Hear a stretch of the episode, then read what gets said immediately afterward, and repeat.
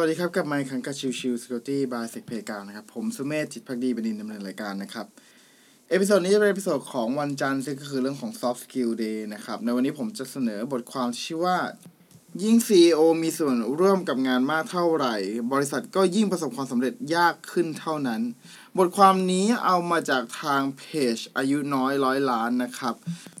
ซึ่งเป็นการเอาบทสัมภาษณ์ของเจฟไซเบิร์ดอดีตผู้บริหารของ Twitter มา เขียนเป็นบทความนะครับ หากใครสนใจลองเข้าไปอ่านที่ต้นฉบับได้นะครับ ผมจะตัดต่อบางส่วนนะครับ เจฟไซเบิร์ดเป็นอดีตผู้บริหารของ Twitter และก็นักลงทุนในสตาร์ทอัพมากกว่า 30 บริษัท ได้เล่าประสบการณ์ของตัวเองไว้ว่า หากเหล่า CEO หรือผู้ก่อตั้งส่วนมากมักพยายามสร้างภาพลักษณ์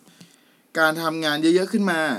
เพราะคิดว่าจะเป็นสิ่งที่พาไปสู่ความสำเร็จของบริษัท แต่เขาได้เรียนรู้แล้วว่าจริง ๆ แล้วการที่ CEO เข้าไปมีส่วนร่วมกับงานทุกอย่าง ในบริษัทมากเกินไป จะทำให้บริษัทเข้าใกล้ความสำเร็จได้ยากขึ้นเท่านั้น ในขณะที่ CEO ส่วนมากบอกว่าตัวเองไม่มีเวลา เพราะมีเรื่องสำคัญจำนวนมาก แถมมีหน้าที่อีกเป็นร้อยอย่างในการที่จะต้องทำแต่จริงๆแล้วทางเซฟเจสไซเบิร์ดบอกว่าในฐานะ CEO เนี่ยคุณมีหน้าที่เพียงอย่างเดียวคือ ดูว่าคุณกำลังใช้เวลาส่วนมากทำกับอะไร แล้วไล่ตัวเองออกจากตำแหน่งนั้นซะ และทำสิ่งเหล่านี้ 1. ทำหน้าที่ให้ดีที่สุดแล้วจ้างคนที่ดีกว่า ในตอนเริ่มธุรกิจ CEO ไม่สามารถหลีกเลี่ยงบทบาทที่จำเป็นที่สุดได้ หลายอย่างที่ต้องดูแลด้วยตัวเอง แต่เมื่อได้เรียนรู้และเข้าใจหน้าที่ตรงนั้นจริง ๆ แล้ว ก็ถึงเวลาที่จะส่งต่อตำแหน่งนั้นให้กับผู้อื่นที่มีความสามารถรับผิดชอบต่อไป เพื่อจะได้มีเวลาไปดูแลภาพรวม และก็เรียนรู้หน้าที่ส่วนอื่นๆ สิ่งนี้จะทำให้คุณสามารถสอนงาน และก็แจงรายละเอียดในสิ่งที่คุณต้องการต่อคนที่ทำหน้าที่ต่อได้อย่างชัดเจน และหากมีปัญหาคุณก็สามารถหาทางแก้ไขได้ เพราะคุณรู้จักหน้าที่ตรงนั้นมาอย่างดีแล้วนั่นเอง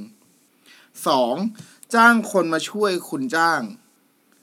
มันไม่ใช่เรื่องแปลก ถ้าเจ้าของบริษัทต้องการที่จะคัดเลือกพนักงานทุกคนด้วยตัวเอง แต่มันจะดีกว่าถ้าคุณจ้างคนที่สามารถมาคัดเลือกพนักงานแทนคุณได้ โดยที่ไม่จำเป็นต้องมานั่งคิด และเขียนคุณสมบัติ ประกาศรับสมัครคัดเลือกใบสมัคร นัดเข้าสัมภาษณ์ ประเมินและให้คะแนนทั้งหมดด้วยตัวเอง เพราะยิ่งคุณทุ่มเวลาในส่วนนี้มากเท่าไหร่ โอกาสในการวางแผนเส้นทางของธุรกิจที่มีมูลค่ามหาศาลจะน้อยลง เช่นเดียวกัน ซึ่งวิธีนี้เนี่ยทางเจฟไซเบอร์ได้ลองดูแล้ว ปรากฏว่าทีมเขาโตขึ้นถึง 3 เท่าภายใน 5 เดือน 3. แชร์มุมมองในฐานะ CEO ไม่ใช่การตัดสินใจแทนทั้งหมดในฐานะ CEO การเป็น CEO ทำให้คุณอยู่ในตำแหน่งที่มองเห็นมุมมองโดยกว้าง ทั้งการทำงานของแต่ละฝ่าย ทักษะความสามารถของพนักงาน ภาพรวมของตลาด รวมไปถึงฐานลูกค้า และนี่จะเป็นข้อได้เปรียบที่สุด เมื่อเรารู้ภาพรวมทั้งหมดแล้ว ให้มองมุมมองภาพรวม ทั้งการจัดการระดับความสำคัญ การตัดสินใจสิ่งที่ควรต้องเพิ่มหรือลดเพื่อความก้าวหน้าของงาน ให้กับคนภายในทีม หลังจากนั้นทีมคุณก็จะสามารถตัดสินใจกับหลายสถานการณ์ ได้อย่างถูกต้อง ในขณะที่คุณไม่ต้องเข้าไปมีส่วนร่วมทุกๆปัญหา แถมมีเวลาไปวางแผนระยะยาวในอนาคต แทนที่จะต้องมานั่งแก้ไขปัญหาในวันต่อวันอีกด้วย ในฐานะ CEO ควรตัดสินใจในสิ่งที่สำคัญทั้งหมดเพียงแค่ 10%หรือน้อยกว่านั้น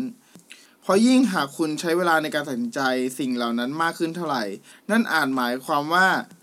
คุณกำลังจะล้มเหลวในเรื่องอื่นนั่นเอง เช่น ไม่รู้จักหน้าที่นั้นดีพอ จ้างคนผิดตำแหน่ง